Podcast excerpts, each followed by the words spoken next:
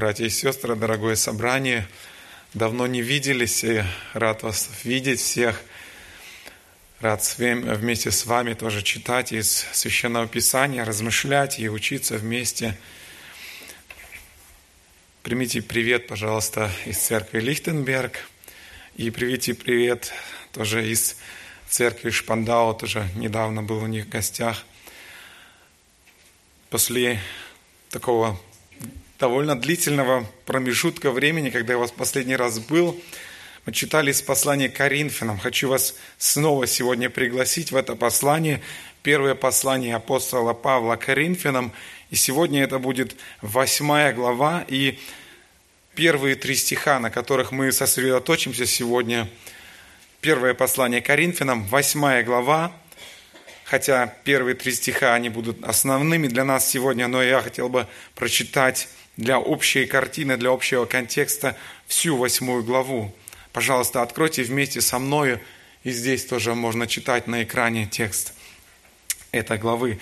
Итак, апостол Павел обращается к Каринской церкви и говорит, о идоложертвенных яствах мы знаем, потому что мы все имеем знание. Но знание надмевает, а любовь назидает. Кто думает, что он знает что-нибудь, тот ничего еще не знает, так, как должно знать. Но кто любит Бога, тому дано знание от Него. Итак, об употреблении в пищу идола жертвенного мы знаем, что идол в мире ничто, и что нет иного Бога, кроме единого. Ибо хотя и есть так называемые боги или на земле, или на, или на небе, так как есть много богов и Господ много, но у нас один Бог, Отец, из которого все, и мы для Него, и один Господь Иисус Христос, которым все, и мы им. Но не у всех такое знание, некоторые до ныне совестью, признающие идолов, едят идоложертвенное, как жертвы идольские, и совесть их, будучи немощно, оскверняется. Пища не приближает нас к Богу, ибо едим ли мы, ничего не приобретаем, не едим ли, ничего не теряем. Берегитесь, однако же, чтобы эта свобода ваша не послужила соблазном для немощных. Ибо если кто-нибудь увидит, что ты, имея знание, сидишь за столом в капище, то совесть его, как немощного, не расположит ли в его есть идоложертвенное. И от знания твоего погибнет немощный брат, за которого умер Христос. А согрешая таким образом против братьев и уязвляя немощную совесть их, вы согрешаете – против Христа. И поэтому, если пища соблазняет брата моего, не буду есть мясо вовек, чтобы не соблазнить брата моего. Давайте вспомним, что апостол Павел вообще о чем шла речь до этого момента. Если вы помните, Каринская церковь была, там было очень много проблем. Там было достаточно много, не, достаточно много тех вещей, где церковь делилась где у них были споры, разногласия, разномнения, и они не могли терпеть друг друга. И апостол Павел, освещая все эти проблемы, которые были в церкви, он После того, как он сказал об этих проблемах, он подходит к подробному рассмотрению тех областей жизни верующих, где эти проблемы, которые он осветил, где они проявляются. Помните, он говорил о том, что они закрывают глаза на грех, о том, что они толерантно относятся к греху. Так вот, апостол Павел, сказав об отношении к греху, сказав о том, что как в жизни верующего, так и в жизни церкви этого быть не должно – Помните, сказав о том, что свобода во Христе – это не свобода делать все, что я хочу. Помните, в шестой главе мы читали, это свобода не грешить. Это не жизнь запретов и ограничений, это свобода, напротив, от рабства греха, это свобода от рабства похоти плоти. Так вот, апостол Павел, сказав о всем об этом, теперь здесь, в восьмой главе, он переходит к таким явлениям, которые Священным Писанием не охарактеризованы ясно как грех, которые к тем вещам, где просто сказать «да» или «нет», просто сказать «это так», а «это не так» не работает, где нужно больше внимания, больше объяснения. Павел обращается к области тех вещей, которые часто богословы называют так называемой серой зоны, где вещи, которые вроде бы сами по себе, они не являются грехом, но при определенных обстоятельствах они ведут к греху. И вот для Коринфян таким характерным вопросом из этой области в этом случае для них являлось отношение к пище, принесенной в жертву идолам. Мы позже подробнее еще этого момента коснемся, культурной, исторической обстановки. И вот в современной культуре нас волнует, у нас нет вопроса об идоложертвенном, мы не приносим жертву идолам, но в современной культуре нас волнуют вопросы подобного характера. Вопросы, которые, или вещи, которые вроде бы сами по себе, опять же, не являются грехом, но при определенных обстоятельствах они ведут к греху или могут привести к греху. Знаете, с такими вопросами мы сталкиваемся на самых разных уровнях, как в церкви, как в семейной жизни, как в личной жизни. Эти вопросы связаны с самыми разными аспектами нашей жизни. Например, телевизор. Много вопросов. Можно смотреть, нельзя смотреть. Кинотеатр. Может христианин пойти в кинотеатр или не может – почему можно или почему нельзя, какую музыку можно слушать христианину, почему можно, почему нельзя, компьютер, охота, карьера в спорте или карьера в политике, косметические операции, планирование детей, планирование семьи, искусственное оплодотворение, косметика, украшения, длина волос, свадебные кольца, ношение галстука, пища, мясо каких животных можно кушать, мясо каких нельзя – и сегодня по этим вопросам существует достаточное количество разногласий, разномнений, споров. Все эти вопросы, с которыми соприкасается церковь сегодня, это очень важные вопросы, на которые мы, как христиане, должны находить ответы. Мы точно должны знать, что если в Священном Писании нет запрещающего стиха по тому или иному предмету, это совсем не означает, что Бог теперь позволяет нам жить так, как нам вздумается – по принципу, как коринфяне говорили, помните, мы читали в шестой главе, они говорили, все мне позволительно. Это не означает, совсем не означает, если Священное Писание по тому или другому моменту не говорит конкретно, не означает, что все нам позволительно. Серьезность этих вопросов определяется и тем, что, встречаясь с ними, церковь на протяжении истории переживала настоящие бури, как в прошлом – так и в настоящем церковь переживала и переживает разделение, расколы. И поскольку, принимая решения по этим вопросам, мы еще, кроме того, соприкасаемся с мнением людей, которые рядом с нами, мы не можем позволить себе быть легкомысленными. Мы не можем быть, позволить себе поступать так, как только я хочу, только как на мое усмотрение. Апостол Павел пишет об этом интересно. Он говорит то, что для христианина не может быть неважных вопросов, поскольку он говорит, помните, нам, последним посланникам, Бог судил быть как бы приговоренным к смерти, потому что мы сделались позорищем для мира и для ангелов и человеков. То есть апостол Павел хочет сказать, мы те, которые на обозрении, как люди, которых вели на смертную казнь, которых вели на арену Колизея, где они должны были умереть, и все вокруг них сидели и смотрели, как они сейчас будут себя вести, как эти христиане сейчас встретят смерть. Подобным образом апостол Павел говорит, мы позорище для мира. Люди смотрят, как христиане себя ведут, неважно в каких вопросах. Смотрят, как мы поступаем. Так что делать в тех сферах, о которых Библия молчит или не говорит прямо? Прежде всего, мы должны быть точно уверены, что Слово Божье абсолютно и достаточно и компетентно абсолютно всех вопросов нашей жизни, абсолютно всех вопросов. Хотя и правда, что Библия не перечисляет конкретно все возможные вопросы, с которыми нам придется столкнуться в жизни, она все же говорит, каким образом нам принимать в них правильные решения посредством ясных принципов. И Бог хочет, чтобы мы начали изучать эти ясные принципы, которые есть в Священном Писании, или брать ситуации, которые есть в Священном Писании, и оттуда из них выводили принципы, чтобы нам жить оставаться зависимыми от Бога и в то же время иметь ту свободу, которую подарил нам Господь, чтобы нам жить для Его славы. Именно так апостол Павел поступает здесь, в вопросе об идоложертвенных в Каринской церкви, который, э, где вопрос стоял очень остро.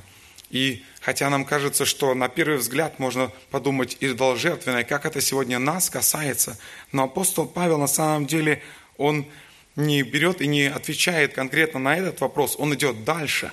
Он хочет научить их принимать правильные решения, принимать правильные решения, мудрые решения в этой ситуации – принимать мудрые решения, чтобы сохранить, чтобы поддержать отношения, правильные отношения друг с другом.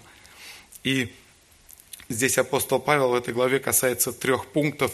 Мы остановимся сегодня, к сожалению, сможем остановиться только на первом из них, где апостол Павел говорит об отношении знания и любви. Знание и любовь – те вещи, которые постоянно наполняют нашу жизнь, которые постоянно присутствуют в нашей жизни. Дальше апостол будет говорить о том, что должно быть сердцевиной жизни христианина, о том, что должно быть центром жизни христианина, о том, на чем христианин должен концентрироваться, о том, что он не должен смещать в своей жизни акценты с центрального на второстепенное. И последнее, о чем Павел еще здесь говорит в этой главе, он говорит о том, как зрелые верующие должны относиться к тем, кто еще недостаточно зрелый, к тем, что еще недостаточно доверил свою жизнь Священному Писанию на практике. Итак, как я уже сказал, мы сегодня остановимся только на первом пункте отношения знания и любви. Помните, Коринф был крупнейшим городом в Древней Греции. Крупнейшим городом Древней Греции в то время это был торговый центр, в котором пересекались торговые пути, который, город, который привлекал множество людей с самых разных сторон света. Он был наполнен самыми разными, там люди, приезжавшие туда, приносили каждый с собой культуру. Там такая была, такая, если можно сказать, солянка, такая смесь. Город кипел, был наполнен людьми, торговлей. И еще помните, чем этот город отличался? Тем, чем он был известен во всей Древней Греции, тем, чем он гремел – по всей Древней Греции. Помните, этот город был известен своей моральной испорченностью. Помните, люди, которые говорили, это даже стало таким словом, которое э, употребляли в переносном значении, когда говорили о человеке, который опустился на мораль, в моральном плане, говорили, он коринфует, или называли коринфянин, уже стало таким переносным значением. Город, кроме того, был политеистичным, то есть там поклонялись множество богов, и во время этих языческих поклонений в храмах приносились жертвы животных. И вот перед принесением животного в жертву священник брал это животное и посвящал Богу или сразу ряду богов. И часто это событие было целым религиозным мероприятием, на которое приглашались родственники, друзья. И здесь важно сказать, что не только это были религиозные мероприятия, но между религиозными мероприятиями и светскими мероприятиями у них не было особого различия. То есть, например, если это была свадьба или еще какое-то семейное событие, то они тоже во время этого праздника приносили точно так же жертву животным, где священник посвящал эту жертву сначала какому-то богу или ряду богов, а потом его забивали, это животное – то есть представьте себе ситуацию. Люди жили, это было их повседневной жизнью, это были их праздники, они так жили.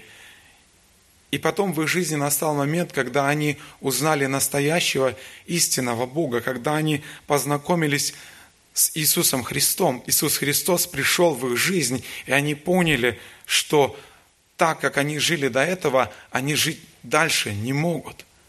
И представьте себе ситуацию, у них возник вопрос, как теперь мне поступать, если теперь я стал христианином, я уверовал в Иисуса Христа, я познал настоящего, единого, истинного Бога, а мои родственники еще нет, и они приглашают меня на такое мероприятие. Они задались вопросом, как мне теперь быть? Поставьте себя на их место. Они задались вопросом, как мне быть? А кроме того, большая часть этого мяса, которое забивалось в храмах во время этих богослужений, она продавалась также на рынке по сниженной цене. А поскольку христиане из-за гонений часто лишались имущества, часто, часто лишались работы, часто были в ограниченных, ограничены средствах, они задались вопросом, а можно ли покупать это мясо? Оно было привлекательно по цене, можно ли покупать. И вот на этой почве в церкви возникли разногласия. Одни считали, что можно, потому что все животные созданы Богом и все Божье. И независимо от того, что это мясо кто-то принес в жертву, оно не меняет своего свойства, оно остается таким же мясом. А другие считали, что это мясо, раз его посвятили какому-то Богу, раз священник над ним там что-то колдовал, значит, оно изменилось, а может быть, и если я кушаю это мясо, и если я принимаю участие в таком празднике, значит, я принимаю участие в этом поклонении идолу. И люди, которые жили до этого такой вот жизнью, для которых было вот это идолослужение и во все, что происходит в этих храмах, идольских храмах, для них это было все грязно, теперь, когда они узнали истину, для них это все было связано с нечистым, и они не желали касаться этого. И вот на этой почве в церкви возникли закономерно разногласия. Одни говорили, нет проблем, другие говорили, есть проблема. Как может человек, принявший Христа, теперь быть там, в этом обществе? И апостол Павел теперь, они написали этот вопрос апостолу Павлу, поскольку сами не могли разобраться здесь. И теперь, когда пришел ответ, представьте себе, пришло письмо от апостола Павла с посланием, и они теперь, можно себе представить, насторожились, присели на кончики стульев и ожидали, ну, что теперь скажет апостол Павел? Что он теперь скажет, кто прав, а кто виноват? Кто утверждает верное, а кто неверное. Апостол Павел поступает мудро, как мудрый Божий учитель. Он, зная их страсть к восторству, зная их страсть к спорам, зная их неутомимое стремление доказать свое превосходство, правоту, зная их любовь к философии, начинает свой ответ совершенно по-другому, чем они ожидали. Знаете, Павел не берет и не говорит, ребята, я вас упрекаю, вы не правы, а вы правы. Он так не делает, он предлагает, он берет ситуацию и предлагает им посмотреть на нее со стороны. Он говорит, посмотрите на, со, со стороны на ситуацию, в которой вы находитесь, и оцените сами.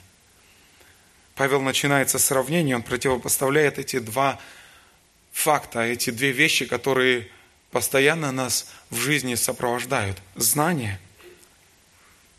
то есть факты, которыми обладает человек, и любовь. Павел употребляет именно здесь вот этот термин агапы, жертвенная любовь. И он сравнивает эти две вещи. Он говорит, он не говорит о том, что знание не важно.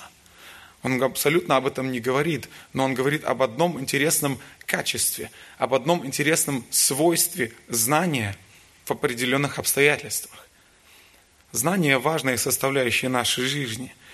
Большинство вещей, которые мы в жизни начинается именно сознание. С самого детства, чтобы чему-то научиться, да, нам нужно хотя бы минимальное знание. Чтобы выполнить какую-то работу, нам нужно хотя бы минимальные элементарные знания. Чтобы выполнять волю Божью, нам нужно знание фактов, которые открываются в Священном Писании. Вера – это не просто настроение, которое вдруг возникло, не просто какая-то идея, которая вдруг пришла в голову. Это то, что базируется на истинном знании, на фактах из Священного Писания. То есть, зная из Писания, что Христос умер за нас на кресте Голгофы, что Он взял за нас наш, наш грех на себя, Он понес наказание на себе вместо нас. Так вот, основываясь на этом, основываясь на этих знаниях, мы полагаемся, мы доверяем свою жизнь этому. То есть мы практически поступаем из этого знания. То есть Нельзя сказать, и Павел не отрицает того, что знание играет роль, очень важную роль в жизни человека. И Павел не отрицает здесь того факта, что та часть церкви, которая утверждала, что нет проблем кушать идоложертвенное, нет в этом проблем, поскольку един Бог только есть, только один Бог и нет идола. Идол в мире ничто, он не существует. Апостол Павел не отрицает этого факта, что нет проблем в том, что кушать Вернее, он говорит, что это идоложертвенное мясо кушать можно, нет проблем. Но другой момент, Павел обращает внимание на него, что это знание само по себе, оно имеет свойство надмевать. Когда человек берет знание, обладая этим знанием, и пусть оно даже самое правильное, самое аккуратное, Но если человек пользуется, пользуется этим знанием для того, чтобы надмеваться, для того, чтобы превозноситься, для того, чтобы гордиться, для того, чтобы показывать свое превосходство, то здесь это неправильно. В этой ситуации апостол Павел так и говорит. Он говорит о том, что знание надмевает. Знание надмевает, то есть раздувает. Буквально это слово означает раздувать. Представьте себе ситуацию, когда вы приходите к врачу, и врач, который обладает знанием, хорошим, добротным знанием в области анатомии, и вы приходите к нему, чтобы поделиться своей проблемой, у вас что-то болит, а он смотрит на вас и начинает над вами смеяться, что вы не знаете элементарных правил анатомии, что вы не знаете элементарно, у вас нет элементарных знаний химии, физики, и он начинает с вас смеяться. Он неправильно пользуется тем знанием, которое у него есть. И апостол Павел здесь хочет обратить внимание, что действительно, да, знание, которое вы имеете, оно действительно доброе – да, действительно, Бог дал вам это знание с благим намерением, чтобы вы были свободны от ненужных, от бесполезных вещей, чтобы вы не забивали голову себе бесполезными, ненужными вещами, какими-то ненужными правилами. Но если вы употребляете это знание для того, чтобы надмеваться над теми, кто этого знания не имеет, если вы употребляете это знание таким образом, то вы не назидаете своих братьев и сестер, вы не созидаете церковь, но вы, наоборот, разрушаете. Так быть не должно. Это неправильное положение вещей. Апостол Павел, смотрите, он пишет здесь, смотрите, что вы делаете. Если ты употребляешь так свое знание, смотри, что произойдет. От знания твоего погибнет твой немощный брат, за которого что? За которого умер Христос. Как вы можете так поступать? Апостол Павел хочет, чтобы они поняли. Он хочет, чтобы они обличились. Они удовлетворяли свое высокомерие. Они желали возвысить себя своими аргументами. Апостол Павел хочет им напомнить, вы не рабы плоти, ведь Христос освободил вас от этого – Христос освободил вас от того, чтобы угождать себе и сделал свободными для того, чтобы угождать тем, кто рядом с вами.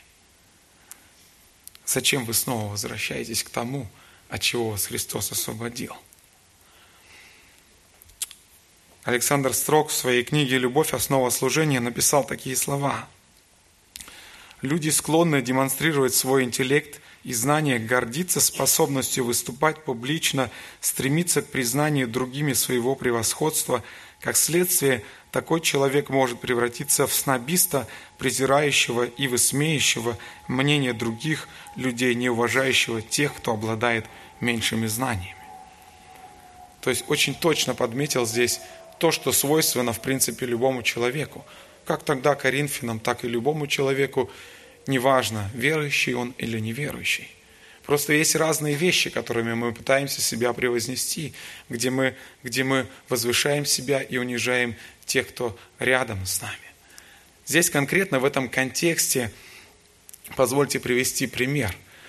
Вот скажите, пользоваться компьютера, компьютером христианину не грех. Компьютер – инструмент, которым мы пользуемся правильно, ведь так – нет проблем пользоваться компьютером, инструмент, которым мы, с которым мы работаем, который облегчает нашу жизнь. Пользуемся мы, перефразируя Павла, пользуемся мы компьютером или не пользуемся ли компьютером, это нас не приближает к Богу и не отдаляет от Него. Но теперь представьте ситуацию, христианин, который знает это, который пользуется компьютером, для него в этом нет проблем – и есть тот христианин, который пришел ко Христу, и для которого с пользованием компьютером для ним связано нечто такое, нечто грязное, нечто нечистое, потому что он пользовался этим инструментом до своей жизни, до того, как он встретился со Христом, пользовался так, о чем ему теперь стыдно вспомнить. Смотрел там то, о чем теперь ему стыдно не то, что говорить, даже думать. И представьте себе, что тот, кто не видит проблем в пользовании компьютера, унижает таким образом того и высмеивает того, кто не хочет прикасаться к компьютеру. подобная ситуация, как здесь с этим идоложертвенным. Апостол Павел говорит, что такого быть не должно. Это лишь один из примеров, и здесь можно привести гораздо больше примеров из нашей повседневной жизни. Павел очень точно описал характер здесь такого человека, который думает, которому кажется, что он уже обладает знанием достаточного, таким, таким достаточным знанием достаточного количества и, самое главное, достаточного качества. Человека, который думает, что он действительно, имея это знание, умеет им правильно пользоваться. Павел говорит, кто думает, что он знает что-нибудь, тот ничего еще не знает так, как должно знать. Знание само по себе надмевает, и это порог, которого не должно быть в жизни верующего.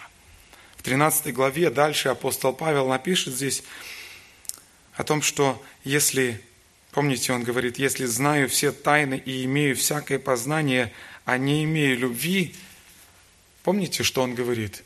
Если я все это имею, а любви не имею, то я ничто. Итак, апостол Павел обращается к ним и говорит, смотрите, будьте внимательны. Знание без любви, знание, которое вы пользуетесь, если им вы пользуетесь ради того, чтобы превознести себя, ради того, чтобы показать свое превосходство, это знание разрушает. Если мы здесь перефразируем Павла, чтобы нам легче запомнить этот принцип, который он хочет нам преподнести, знание минус любовь равно разрушение. Знание минус любовь равно разрушение. Дальше апостол Павел продолжает, и он противопоставляет и говорит, а любовь назидает. Знание надмевает, а любовь назидает. Здесь такая, такое противопоставление, такое, такое сравнение. И апостол Павел говорит, любовь, вот то, что должно преобладать в жизни верующего человека. Любовь потому что это то, что сосредотачивает на духовных нуждах другого человека. Дальше, опять же, в 10 главе апостол Павел напишет, «Все мне позволительно, но не все полезно. Все мне позволительно, но не, не все назидает». И он говорит такие очень важные слова. «Никто не ищи своего, но каждый пользы другого». Апостол Павел хочет, чтобы это было свойственно – он говорит о том, что это должно быть свойственно каждому христианину. Знание без любви лишь надмевает. В 13 главе мы только что упоминали, Павел говорит, что любовь не гордится. Любовь всегда созидает другого человека. Любовь не ищет своего, любовь не эгоистична. Поэтому знание, которое находится в подчинении любви, оно полезно. Знание, которое находится под контролем любви, оно назидает. И только так – если мы себе можем представить это каким-то образом графически, представьте себе знание в центре, например, да, такое нечто, да, и вокруг любовь. То, что движет, то, что управляет этим знанием, которое находится внутри. Таким образом представляет апостол Павел. Знание назидает. Павел говорит, кто думает, что он знает что-нибудь, тот ничего еще не знает так, как должен знать. Он подчеркивает, что христианин, он имеет обязанность знать так, как должно, знать так, как нужно пользоваться этим знанием. Представьте себе, если вы имеете какой-то инструмент, какой-то, не знаю, электрический инструмент, с которым вы можете много полезных вещей сделать, настройки, но если вы не знаете, как им пользоваться, то он абсолютно бесполезен он абсолютно не принесет вам никакой пользы. И апостол Павел точно так же говорит, что христианин, обладающий знанием, Даже самое правильное знание, без того, чтобы знать, как правильно его применить, без любви оно бесполезно. Поэтому, если человек по-настоящему уверовал, по-настоящему обратился ко Христу, его жизнь должна преображаться в образ Иисуса Христа, то, о чем мы говорим все время, то, о чем мы читаем в Священном Писании. Из настоящей веры не могут не исходить правильные поступки, не могут не исходить правильные мысли, не могут не исходить, не могут, не, все это не может не превращаться в правильную жизнь. Для Христа это было жизнью. Жизнью, когда Он пришел, это для Него было главной задачей созидать наши души. И поэтому, мы, когда мы говорим о преображении в образ Иисуса Христа, для нас одна из самых больших форм употребления Иисусу Христу – это забота о тех людях, о созидании душ, которые вокруг нас. Люди очень часто могут сказать, я во Христе, я свободен делать все, что мне угодно. Если я знаю, что я должен, что не должен. Я могу поступать так, как я хочу. Я свободен во Христе без оглядки на других. Апостол Павел говорит, это абсолютно не так. Христианин обязан смотреть на других. Обязан, как смотрят на его действия окружающие люди. Он должен применять это знание с любовью. Опять же, очень важно, что здесь речь не идет о тех ясных принципах Священного Писания, о которых Писание говорит, это так и не иначе, о которых нет споров. Здесь речь идет о тех вещах, где Священное Писание не говорит конкретно или только упоминает, но не дает полный, полного объема знаний. Знаете, Часто люди, говоря о преображении в образ Иисуса Христа, о заботе, о душах, о созидании душ, которые находятся вокруг, могут думать сразу о каких-то больших, о каких-то великих делах, о каких-то, может быть, как апостол Павел, миссионерстве или о созидании церкви. Но, знаете, эти вещи начинаются с малого. Можно даже сказать с банальных вещей. С банальных вещей, как то, как мы проводим свое свободное время – чем мы занимаемся в свободное время. Представьте себе практическую ситуацию. Может христианин посмотреть, скажем, по телевизору какую-то образовательную передачу, да, который, с которого где-то он чему-то научится. Или проблема в том, что христианин, может ли он смотреть футбол по телевизору? Ну скажите, грех или не грех? Может христианин посмотреть спортивную передачу по телевизору? Ну, по сути, да, нет проблем в этом, да? Но если в это время скажем, я смотрю, сижу на диване и смотрю телевизор и пренебрегаю в это время моими детьми, пренебрегаю тем, что поговорить с ними, чему-то научить их, чем, рассказать им о, о каких-то качествах Бога, рассказать им о чем-то, что касается веры, что касается Священного Писания, что касается Бога, то здесь уже возникает проблема. Я пренебрегаю назиданием, я пренебрегаю тем, что я могу воспользоваться своим временем правильно. Кто любит Бога, тому дано знание от Него. Апостол Павел продолжает и говорит, что человек, находящийся в этих отношениях с Богом, он имеет знание правильного качества. Он имеет это знание и имеет и может им правильно воспользоваться. Почему? Потому что апостол Павел здесь в этой короткой фразе «Кто любит Бога, тому дано знание от Него». Мне кажется, в этой короткой фразе он напоминает им Евангелие. Почему? Я объясню. Смотрите, он говорит «Кто любит Бога». Если человек находит себя в этом состоянии, что он любит Бога, да, если человек находится в этих близких отношениях с Богом, где он понимает, действительно, я нахожу в моем сердце то, что я люблю Бога, то он понимает, что это состояние, которым он обладает, в котором он находится, что это лишь благодаря тому, что Бог даровал свою благодать во Христе Иисусе. Священное Писание говорит об этом так в первое послание Иоанна, 4 главе, 10 стих. Написано так – в том любовь, что не мы возлюбили Бога, но Он возлюбил нас и послал Сына Своего в умилостивление за грехи наши. Так, да? То есть, если человек понимает, что я люблю Бога, значит, это потому, что, и только потому, что это Господь пришел в мою жизнь. Только потому, что Он коснулся меня, а никак иначе, никаким образом, никоим образом, это не моя заслуга – Послание к римлянам, 5 глава, 8 стих. «Но Бог свою любовь к нам доказывает тем, что Христос умер за нас, когда мы были еще грешниками». Нет нашей заслуги. И человек понимает, что я люблю Бога, потому что и только потому, что это Бог вступил со мной в эти близкие взаимоотношения. Сделал меня своей дочерью или сделал меня своим сыном. Интересно, подстрочный греческий перевод эту фразу так буквально и переводит. Если кто любит Бога, то значит он познан им. Смотрите, если я люблю Бога, это значит, Бог пришел ко мне и познал меня. Бог первым пришел ко мне. Если бы все зависело от меня, то я бы никогда не смог достигнуть Бога своими силами.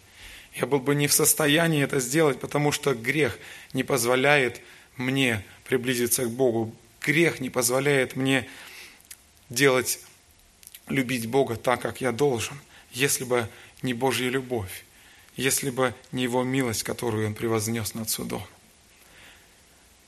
Смотрите, апостол Павел говорит, тот, кто любит Бога, то есть тот, кто находится в этих отношениях, тот, кто растет в этих взаимоотношениях с Богом, и отсюда, из этого проявляется второе, то есть проявляется то, что человек, знающий, как строить отношения с Богом, отсюда происходит его правильные отношения с окружающими.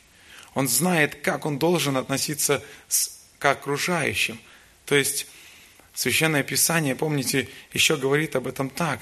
Бог давно уже в самом начале сказал об этом человеку. Возлюби Господа Бога своего. И второе, Он говорит, возлюби ближнего своего. Эти две взаимосвязанные вещи, если мы знаем, если мы правильно строим взаимоотношения с Богом, мы знаем, как нам строить правильные взаимоотношения с ближними. Кто любит Бога, тому дано знание от Него – как строить взаимоотношения с ближними, как применять знания, которыми мы обладаем. Знаете, если бы Бог судил бы только на основании фактов, как часто это делают люди, да, судил бы только на основании фактов, так как это происходит в суде, то, знаете, мы бы абсолютно не имели шансов, никаких шансов перед, перед Богом. Если в суде судья называет факты, то, то, то совершил, то и другое, и выносит вердикт виновен и подлежит, и заслуживает наказания. Знаете, если бы у Бога это так было, то смотрите, факты, которые говорят о нас, очень ясно и просто, недвусмысленно. Послание римлянам апостол Павел пишет в 3 главе, 10 стих, как написано, «Нет праведного ни одного, нет разумевающего, Никто не ищет Бога, все совратились с пути, до одного негодны, нет делающего добро, нет ни одного. Факты о нас, факты о каждом из нас. Слушайтесь. Он говорит, гортань их открытый гроб, языком своих обманывают яд аспидов на губах их, уста их полны злословия и горечи, ноги их быстры на пролитие крови, разрушение и пагуба на путях их, они не знают пути мира, нет страха Божия перед глазами их. Братья и сестры, это не о ком-то. Это не о ком-то кто-то, кто там снаружи находится, кто где-то далеко, за тысячи километров от нас. Эти слова сказаны о нас, о каждом из нас, касаются каждого из нас. Эти факты, если бы Бог судил на основании этих фактов, у нас бы не было шансов – потому что справедливый Божий приговор говорит дальше в послании к римлянам апостол Павел описывает его и говорит в 6 главе 23 стихом, он говорит, «Ибо возмездие за грех – смерть». Ибо возмездие за грех – смерть. Нету шансов, если бы Бог судил только на основании фактов. Но дальше апостол Павел продолжает и говорит – там же в третьей главе послания к римлянам он говорит, помните, он говорит «но», «но дающая надежду», «но дающая вечность», «дающая будущее». Он говорит, но ныне, независимо от закона, явилась правда или праведность Божия, о которой свидетельствуют законы пророки, правда или праведность Божия через веру в Иисуса Христа во всех и на всех верующих, ибо нет различия. Праведность по вере в Иисуса Христа. Праведность не заслугами, но праведность по вере в Иисуса Христа, которую Бог нам дарует.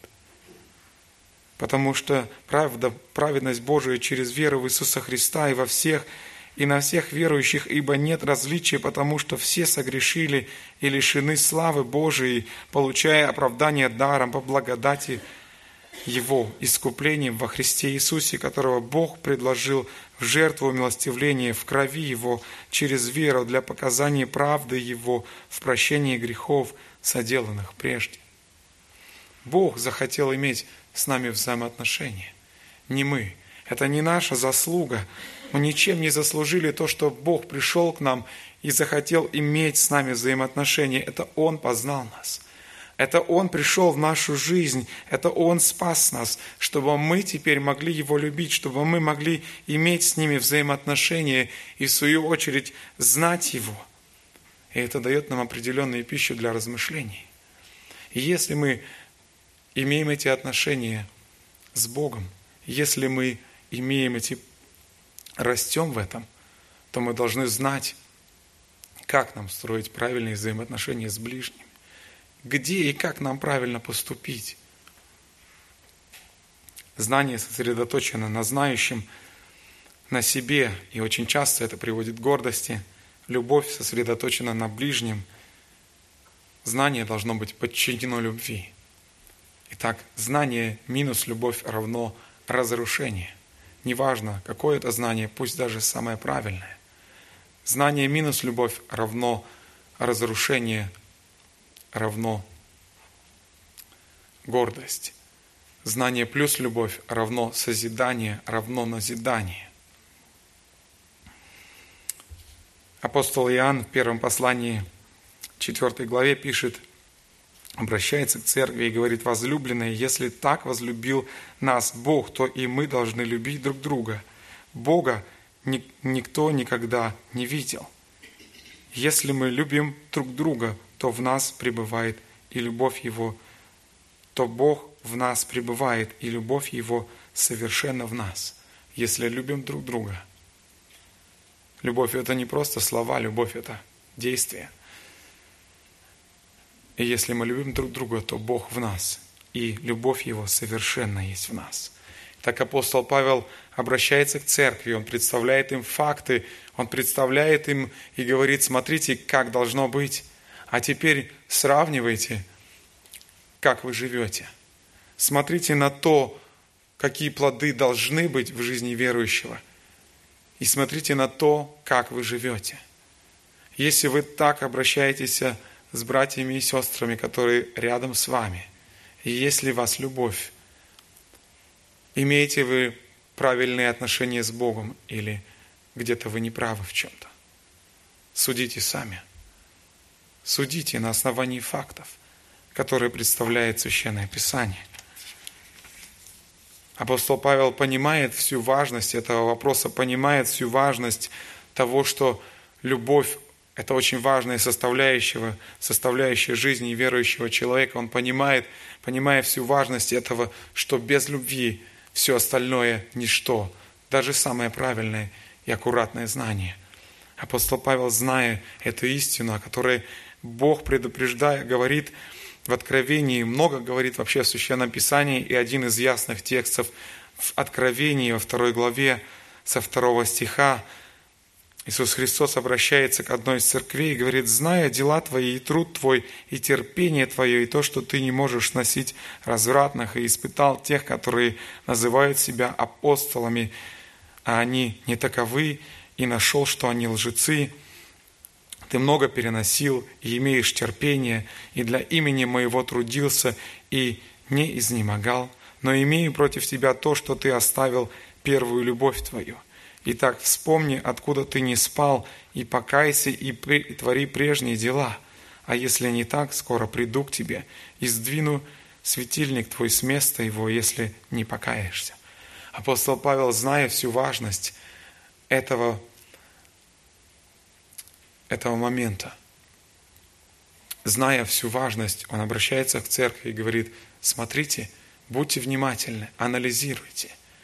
Это не просто упрек, это Божья забота. Бог обращается к церкви через апостола Павла, как тогда, так и сегодня, и хочет, чтобы мы смотрели сами, смотрели на то, что говорит Священное Писание, смотрели на то, что и как должно быть, и смотрели на то, какие плоды есть в нашей жизни.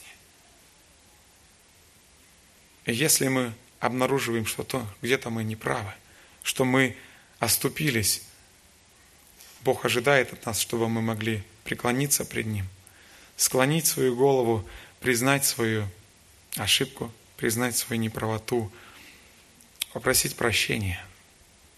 Господь этого ожидает от нас, чтобы мы возрастали в этом, строили с Ним правильные отношения, строили правильные отношения с братьями и сестрами.